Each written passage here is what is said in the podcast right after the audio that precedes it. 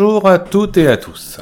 Le 22 juin 1941, l'armée allemande se lance à l'assaut de l'Union soviétique. Nom de code Opération Barbarossa. Un peu moins de six mois plus tard, l'armée allemande échouait à prendre Moscou, bloquée, paralysée par le terrible hiver russe. Ça, c'est ce qu'on a cru longtemps et c'est ce qu'on croit parfois encore. Mais est-ce que vous savez qu'en réalité, l'hiver russe a quasiment pas joué dans l'échec militaire allemand? Que cet échec militaire était dû à des causes beaucoup plus profondes, qu'il a révélé des faiblesses fondamentales de l'armée allemande, de sa pensée stratégique. Donc zoom aujourd'hui sur l'opération Barbarossa, une des plus grosses opérations militaires de l'histoire qui a peut-être été le grand tournant de la Seconde Guerre mondiale. Le 30 juillet 1940, alors que la France est tout juste vaincue, Hitler réunit les principaux chefs militaires allemands il leur annonce sa décision d'attaquer et de détruire l'URSS pour le printemps 1941. Et ça, malgré le pacte germano-soviétique de non-agression et de coopération qui avait été signé en août 1939. Et malgré aussi le fait que l'Allemagne était encore en guerre contre la Grande-Bretagne. Mais justement, Hitler voulait vite vaincre l'URSS pour se retrouver en position de force face à la Grande-Bretagne. Le Führer croyait, ou voulait croire, que la Grande-Bretagne refusait de se rendre, parce qu'elle espérait l'entrée en guerre rapide de l'URSS. Et puis il faut dire que envahir l'URSS c'était depuis longtemps un peu une obsession idéologique de Hitler et des nazis. Pour plusieurs raisons. Asservir les populations de l'Est de l'Europe vues comme des races inférieures. Coloniser les territoires de Russie et d'Ukraine, prendre le contrôle de leurs ressources en énergie et en matières premières. Et éliminer le régime soviétique associé au communisme, l'idéologie peut-être la plus haïe du nazisme. Tout ça, Hitler en parlait déjà dans Mein Kampf. Donc, dans ce contexte, le pacte germano-soviétique de non-agression signé en août 1939 était qu'une alliance de circonstances. Pour Hitler, il s'agissait de sécuriser son flanc est pour pouvoir attaquer la France et la Grande-Bretagne. Et pour Staline, c'était l'occasion de gagner du temps, se renforcer au maximum en préparation d'une agression allemande qu'il savait devoir arriver un jour ou l'autre.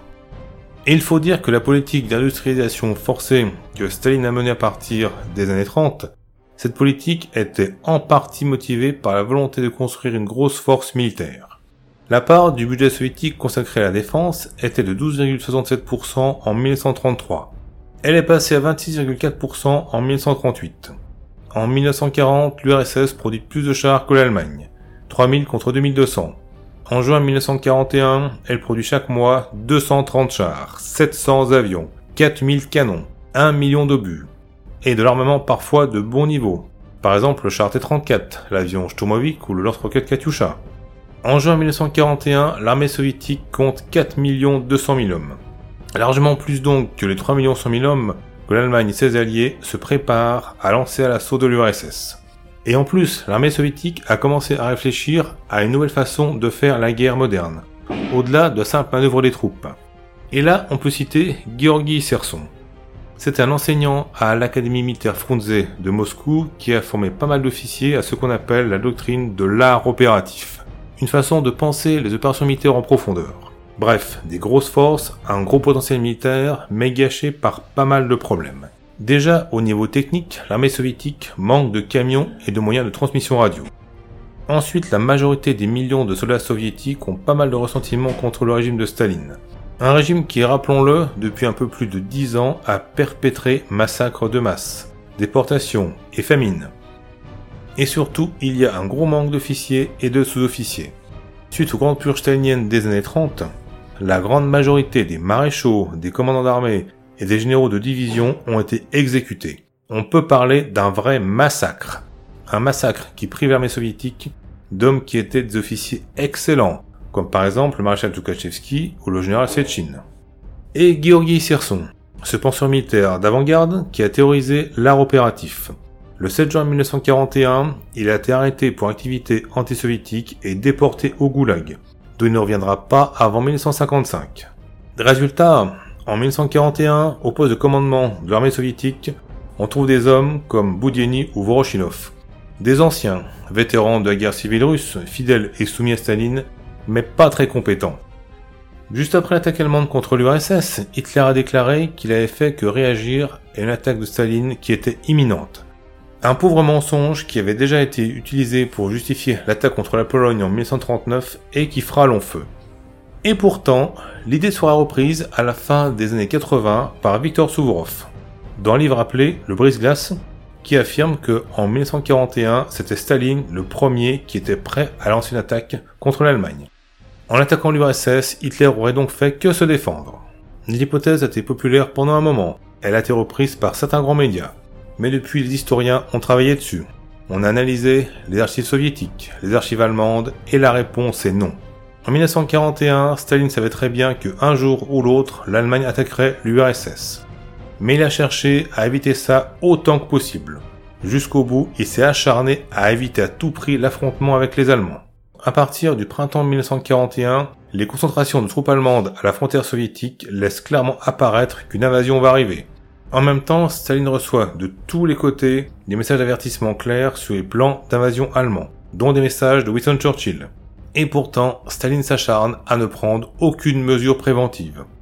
Les livraisons soviétiques de pétrole et de matières premières à l'Allemagne vont continuer exactement au même rythme qu'avant. Pire, les groupes d'armées soviétiques massés à la frontière allemande reçoivent l'ordre de ne pas se mettre en position défensive. Oui, parce qu'il faut absolument pas provoquer les Allemands. Résultat, le 22 juin 1941 au matin, quand l'armée allemande lance l'invasion, c'est la catastrophe. Les unités soviétiques sont complètement débordées. Le soir du 22 juin, les Allemands ont avancé de 60 km. Trois jours plus tard, de 230 km. En quatre jours, la Luftwaffe détruit 1200 avions soviétiques. Le 25 juin, elle lance son premier raid aérien sur Moscou. Dans beaucoup de régions du RSS, les Allemands sont accueillis en libérateurs.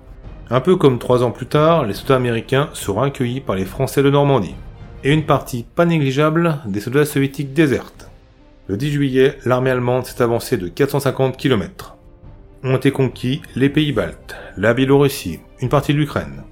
L'armée soviétique a perdu 1500 chars, 3000 canons, 2000 avions. 300 000 de ces soldats ont été faits prisonniers. Entre-temps, le 26 juin 1941, la Finlande déclare la guerre à l'URSS. Du coup, Leningrad et le port de Mourmansk se trouvent menacés. Bref, pour les soviétiques, ça va très mal. Le scénario de la débâcle française un an avant a l'air de se répéter. On a écrit que, juste après l'invasion, Staline était resté prostré au Kremlin, à cause du choc.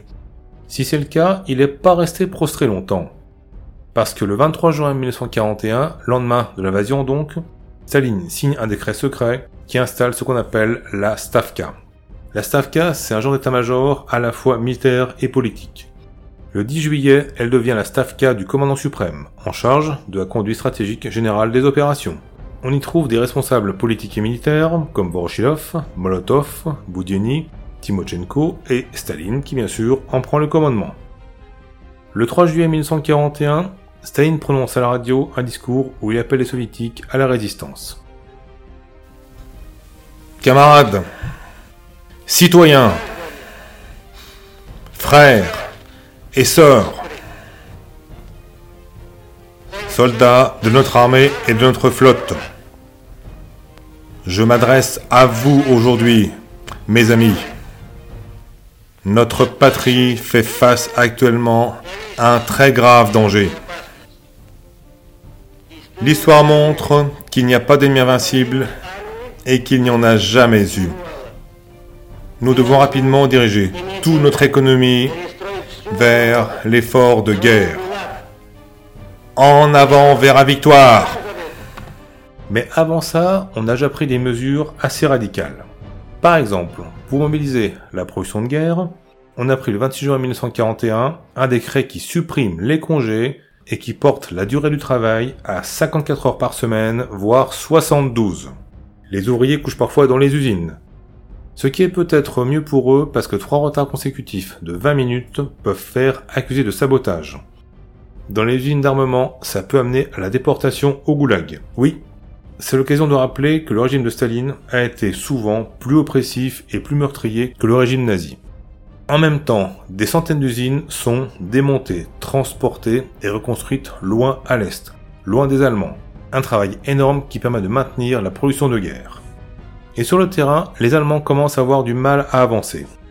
Déjà, dès le début de l'invasion, localement, à Brest-Litovsk ou à Lviv, les soviétiques avaient réussi à bloquer les assauts allemands pendant plusieurs jours. En juin, en juillet, les armées soviétiques vont parfois contre-attaquer. dans le sud des marais du Pripet ou à Solti, sur la route de Leningrad. Au sud, en Ukraine, Odessa va résister aux assauts roumains puis allemands de mi-août à mi-octobre. Et à partir du 10 juillet, autour de Smolensk, les soviétiques lancent contre les Allemands une série de contre-attaques qui vont durer jusqu'au 10 septembre. Une vraie bataille où les Allemands vont se frotter pour la première fois au lance-roquettes Katyusha. L'avance sur Moscou est bloquée. Les Allemands doivent passer à la défensive. Sur l'ensemble du front, la résistance soviétique se durcit et se durcit de plus en plus. Plus tard, le général Blumentritt écrira que le comportement des troupes russes dans la défaite contrastait terriblement avec celui des Polonais et des Occidentaux. Même encerclés, les Russes s'accrochaient et combattaient. Bon, il faut savoir que le 27 juin 1941 a été pris un décret qui autorise les membres de la police politique à arrêter les déserteurs et les fuyards. Très vite, tous les soldats qui reculent sont fusillés sans jugement. On comprend mieux dans ces conditions le de la résistance soviétique. Pour les soldats, résister est moins dangereux que reculer. Seulement, ce durcissement de terreur d'un régime déjà très dur aurait pu encourager un ras-le-bol et une révolte contre le pouvoir soviétique. Et vu comme les Allemands avaient été accueillis en libérateurs dans pas mal de régions du RSS, ça aurait pu augmenter les sympathies envers eux. Ça aurait pu accélérer les désertions de soldats. Mais pour ça, il aurait fallu que les nazis se comportent en libérateurs et pas en nazis justement. Avant l'offensive, les buts de guerre déclarés par Hitler étaient clairement, ouvertement de soumettre, voire exterminer les populations slaves, russes, ukrainiens, considérés comme des sous-hommes. Et sur le terrain, dans les zones conquises, les Allemands vont vite appliquer ces principes. Maintien des fermes collectives, kolkhoz, sauf cause, où les paysans sont attachés de force. Réquisition, pillage. Massacre de civils sous le prétexte de la lutte contre les groupes de partisans. Massacre qui d'ailleurs entraîne un renforcement des groupes de partisans, lequel renforcement sert de prétexte à une répression plus dure, à des massacres accrus sur les civils. Massacres qui ont été commis d'ailleurs en grande partie par la Wehrmacht, l'armée régulière. Même si la palme, si on peut employer ce mot, des crimes de guerre va revenir à ce qu'on appelle les Einsatzgruppen. Des unités SS qui vont dans les zones occupées massacrer à grande échelle les populations civiles, juifs et non-juifs. En septembre 1941, à Kiev, au lieu-dit Babillard, en deux jours, deux jours, les Einsatzgruppen massacrent plus de 33 000 juifs. Et avec eux, des nationalistes ukrainiens, des prisonniers de guerre et des otages. Et quant aux 2 millions de soldats soviétiques qui ont été prisonniers par les Allemands, la majorité sont abandonnés à la mort par la faim. Abandonnés à la mort par la faim dans les camps de prisonniers gérés par l'armée régulière, la Wehrmacht. Donc autant pour l'image des crimes de guerre allemands qui auraient été limités au SS. L'armée régulière y a très largement participé. En tout cas, ces crimes de guerre de grande ampleur expliquent le développement de la haine anti-allemande de la population et donc le durcissement de la résistance soviétique. Mais il y a un autre facteur qui a aussi beaucoup joué dans le ralentissement de l'avance allemande, ce sont les carences logistiques.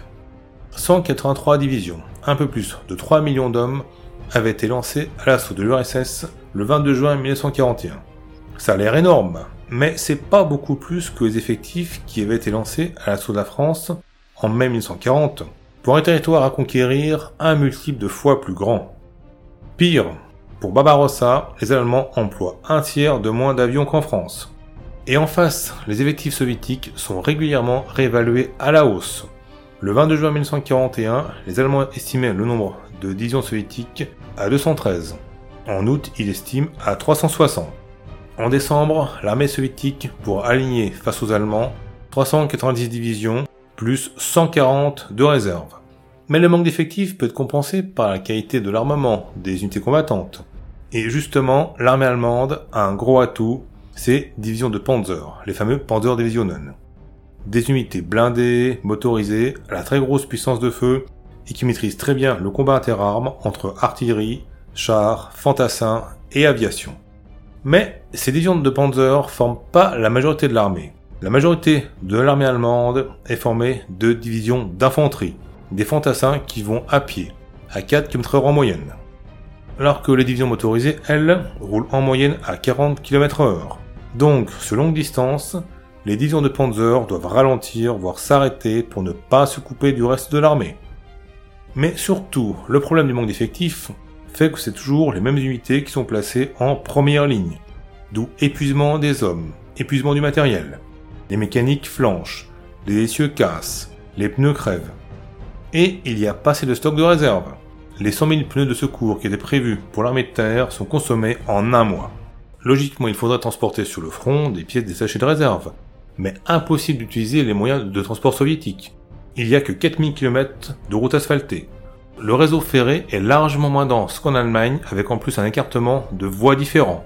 Et de toute façon, au fur et à mesure que les Allemands avancent, l'armée soviétique détruit tous les réseaux de transport et de communication. Et pourquoi l'armée allemande, me direz-vous, n'utiliserait pas ses propres moyens de transport? Parce qu'elle en manque.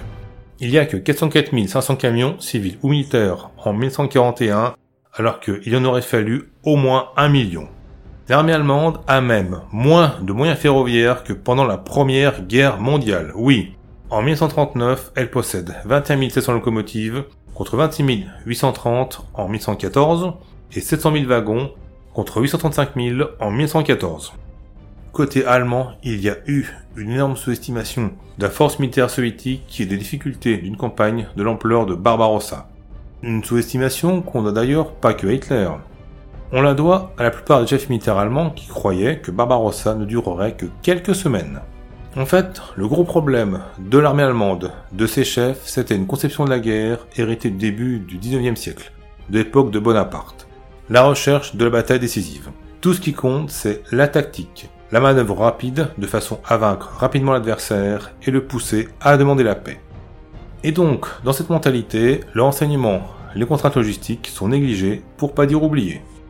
En clair, les chefs militaires allemands étaient d'abord formés à penser au mouvement de troupes sur courte distance et courte durée. Les questions d'approvisionnement, en carburant, en biais détachés, en armes, c'était une partie secondaire, pas très intéressante. Ce sont toutes ces raisons qui font qu'en août, les Allemands se trouvent bloqués à Smolensk, sur la route de Moscou.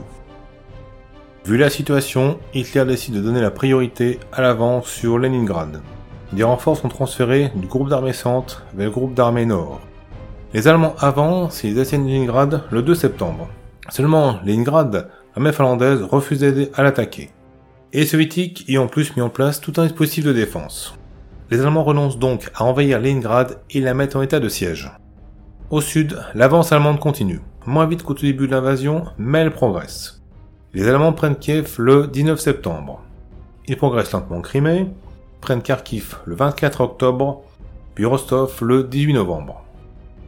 L'Ukraine, avec ses réserves d'énergie et de matières premières, est pour l'essentiel sous contrôle allemand. Leningrad en état de siège, c'est le moment de reporter l'effort de guerre principal au centre vers Moscou. Moscou, dont prise peut amener à la victoire finale tant attendue.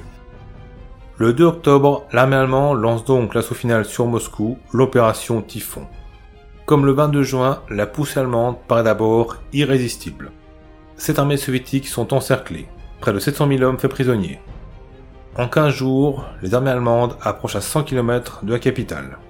À Moscou, c'est la panique. Des centaines de milliers d'habitants prennent la fuite. Le corps diplomatique déménage en vitesse à l'ouest à Kubichev. Mais très vite, l'avance allemande ralentit devant la résistance soviétique acharnée, les problèmes logistiques, le manque d'avitaillement en munitions, en essence, en pièces détachées. En septembre, 2093 trains de ravitaillement est arrivé au front. En octobre, il y en aura 1860. En novembre, 1701. De moins en moins. Donc, pas d'autre solution que de ralentir, surtout qu'à partir de mi-octobre, les pluies d'automne s'en mêlent. C'est la Rasputitsa, la saison de la boue. Les routes soviétiques, peu goudronnées, deviennent des bourbiers où les véhicules allemands s'enlisent. Soit bonne connaissance des difficultés allemandes, soit courage de sa part, soit les deux, Staline décide de maintenir le défilé qui a lieu le 7 novembre à Moscou pour l'anniversaire de la révolution bolchevique. Le discours qu'il prononce ce jour-là est bien sûr consacré à la guerre en cours. N'y a-t-il aucun doute que nous pouvons et devons vaincre les envahisseurs allemands. Le diable n'est pas aussi effrayant qu'il est décrit. Les envahisseurs allemands mettent à rude épreuve leur dernière force. Il est évident que l'Allemagne ne pourra pas supporter longtemps une tension pareille. Cette guerre que vous menez est une guerre de libération, une guerre de justice. Que l'image glorieuse de nos grands ancêtres vous inspire dans cette lutte que vous menez. Pour la défaite totale des envahisseurs allemands. Mort aux envahisseurs allemands. Vive notre glorieuse patrie. Vive sa liberté et vive son indépendance. En novembre, les pluies d'automne prennent fin et le froid arrive. Froid qui permet aux colonnes allemandes de repartir à l'attaque sur les sols gelés, donc durcis. Mais l'avancée est laborieuse. Les hommes sont à bout de force. Il manque d'à peu près tout. Il s'agit même plus de déborder et d'encercler les unités ennemies, comme au début, mais d'avancer vaille que vaille autant que possible. Le 1er décembre, le général von Bock écrit que L'idée que l'ennemi qui nous fait face soit sur le point de s'effondrer tient du conte de fées. L'offensif est devenu sans but ni raison, car le moment est proche où mes troupes ne pourront plus tenir. Le 2 décembre, des soldats allemands atteignent quand même le quartier Lobnia, à 10 km du centre de Moscou. Les tankistes ont dans leurs jumelles les tours du Kremlin. Mais entre-temps, les soviétiques, eux, restent pas les bras croisés. La défense de Moscou s'organise. Des civils sont mobilisés par centaines de milliers pour construire des abris ou des fossés anti-chars. Toutes les routes qui mènent à Moscou sont barrées la Stavka rassemble plusieurs armées pour défendre la capitale. La défense est confiée au général Georgi Zhukov. On a parfois écrit que des gros renforts auraient été envoyés de Sibérie pour défendre Moscou, mais la réalité c'est que c'est seulement 20 000 hommes qui ont été envoyés de Sibérie. Pas beaucoup sur les 1 million de soldats rassemblés par la Stavka. Ces 1 million de soldats sont lancés à l'assaut des Allemands le 6 décembre 1941, dans des conditions pas évidentes, parce qu'il fait en dessous de moins 20 degrés, et ces soldats soviétiques manquent de vêtements chauds, comme les Allemands. La Wehrmacht est vite débordée. Elle recule pour ne pas se faire encercler. Elle est rejetée progressivement à 100 km de Moscou. Mais le 20 décembre, Hitler ordonne de ne pas reculer et de tenir la position coûte que coûte. Et avant, le 28 novembre déjà, les Allemands avaient dû évacuer Rostov, à l'extrême sud du front. Là-bas, ils avaient reculé de 200 km. À l'état-major allemand, c'est la crise. Des généraux comme von Bock, Guderian ou von Brottisch sont limogés ou remplacés par Hitler. Dorénavant, c'est le Führer lui-même qui commandera directement l'armée de terre. Courant janvier 1942, les attaques soviétiques sont enfin enrayées. Mais ça, ça fait au prix d'énormes pertes en matériel et en hommes. Oui, le tiers des effectifs engagés pour Barbarossa ont été perdus. Des pertes qu'il va falloir rattraper. Le calcul de Hitler, qui consistait à écraser rapidement l'URSS pour se retrouver en position de force face à la Grande-Bretagne, a échoué. À partir de maintenant, l'Allemagne va devoir mobiliser la majorité de ses ressources économiques et humaines contre un nouvel adversaire. Un nouvel adversaire qui avait été dangereusement sous-estimé. Et ces ressources mobilisées contre l'URSS, elles vont manquer quand les Anglo-Américains débarqueront plus tard à l'ouest. Oui, parce que, hasard du calendrier, le lendemain du jour de la contre-attaque soviétique devant Moscou, le 7 décembre 1941, donc l'attaque japonaise sur Pearl a entraîné l'entrée en guerre des États-Unis. Dès ce jour-là, l'Allemagne et ses alliés ne pouvaient plus gagner la guerre. C'est pour cette raison que Barbarossa a peut-être été le tenant stratégique de la Seconde Guerre mondiale. Il ne me reste plus qu'à vous remercier d'avoir écouté cet épisode. S'il vous a plu, pensez à le partager sur vos réseaux sociaux, que ça soit sur YouTube ou sur vos plateformes de podcast préférées comme Apple Podcast. Mettez-lui un like ou lâchez même un petit commentaire. Ça m'aide à être mieux référencé. Et si le cœur vous en dit, vous avez aussi la possibilité de me laisser un pourboire sur Utip ou sur Tipeee. Pour ça, les liens sont dans la description. Très bonne fin de journée et à très bientôt.